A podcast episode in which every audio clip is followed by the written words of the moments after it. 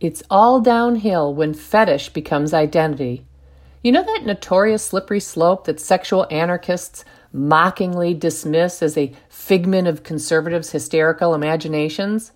Surely you remember when conservatives argued that public approval of homoeroticism would lead ineluctably to public approval of other forms of sexual deviance. Well, here we are, slip sliding down that phantasmagorical slope, all greased up with deviant sexuality. Transcultism is ubiquitous, poisoning our professional, medical, and mental health communities, our public libraries, our schools, and children's bodies.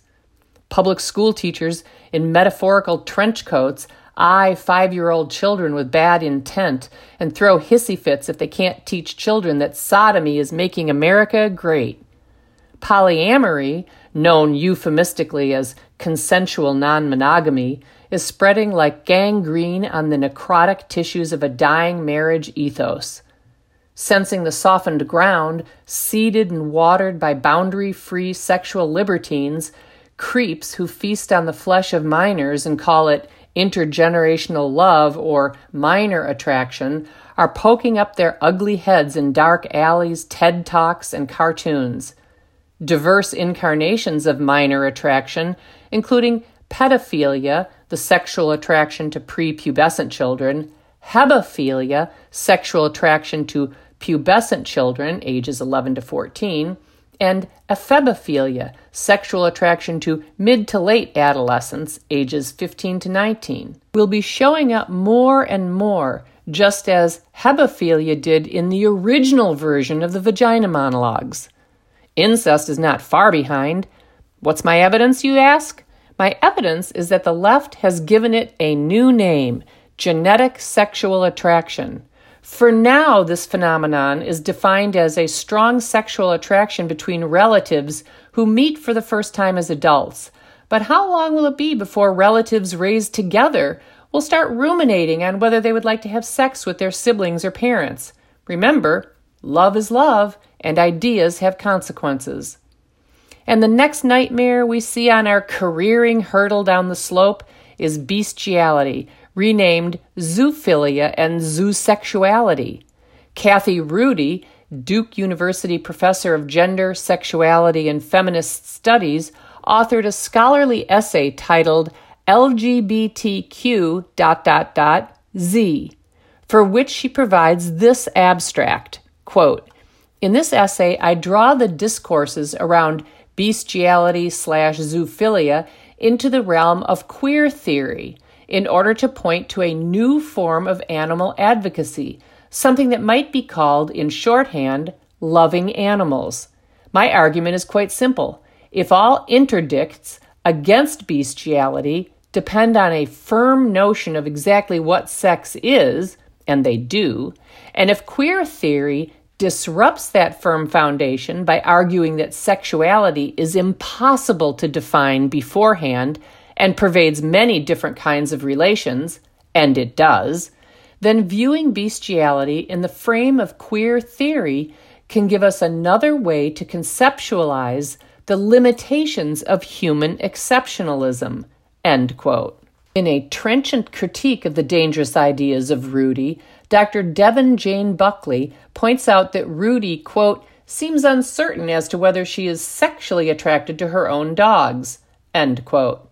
Rudy writes, quote, Queer theory has schooled me in ways that make the question of what counts as sex seem rather unintelligible.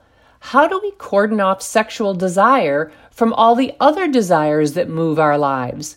What does sex mean? Do I think I'm having sex with my dogs when they kiss my face? How do we know beforehand what sex is? End quote. Leftists no longer know how to define woman or sex.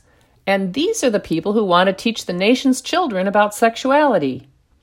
Rudy explains how queer theory has advanced social acceptance of bestiality, and I quote her Put differently, both animal rights and psychosocial perspectives, which view desire for animals as mental illness, do not believe that borders can be crossed.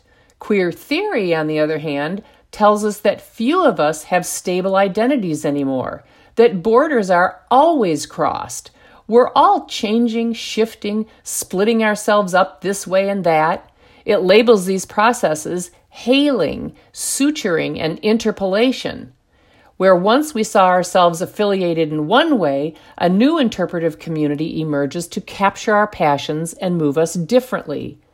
I am asking the reader to entertain the possibility that the same kinds of shifts and disruptions happen with categories like human, rabbit, ape, or dog. End quote. There you have it. Bestiality, the new transgressive identity slowly emerging from the slimy goo pooling at the bottom of the fictitious slope. Alexis Tsoulis-Reay, writer for New York Magazine's The Cut, has twice written about a married man who has a zoosexual relationship with his horse. Her first article was, What's it like to date a horse? In her follow up article, about that interview I did with a zoophile, just published a month ago, Tsoulis-Reay described her anger when a friend characterized the man who was into bestiality as having a horse fetish. And I quote Tsoulis-Reay When one of my friends, an attorney who is married and straight, asked me how my horse fetish reporting was going, my first thought was, Shut the F up, you normative bitch. I was genuinely annoyed that she described his entire sexual identity as a kink. It's a sexuality, not a fetish, I earnestly texted back to her in all caps. End quote. Fetishes will become authentic identities. Moral disapproval of fetishistic identities will become hate speech. Fetishistic identities will develop political lobbies that will insist their fetishes are sexual orientations and voila, fetishes will become protected under existing anti discrimination laws. Here are two of the leftist claims that, applied consistently, helped create the non fallacious slippery slope. One, marriage has no inherent connection to either sexual differentiation or reproductive potential, thereby nullifying the requirement that marriage be limited to two people or to people not closely related by blood. And two, Love is love, thereby nullifying any restrictions, taboos, or prohibitions related to erotic relationships. If love is love, then who's to say the love between adult siblings or men and horses is wrong? Some leftists argue that it's wrong to have sex with animals because animals can't consent. But that hardly seems a rational justification for prohibiting sex with, for example, cows. Since cows can't consent to being caged, owned, branded, or eaten, which seem far more onerous than being sexually penetrated, and humans perform all of those acts all the time. While conservatives have gullibly been playing Candyland, sexual anarchists have been playing chess. Sexual anarchists have strategy. Conservatives have strategery.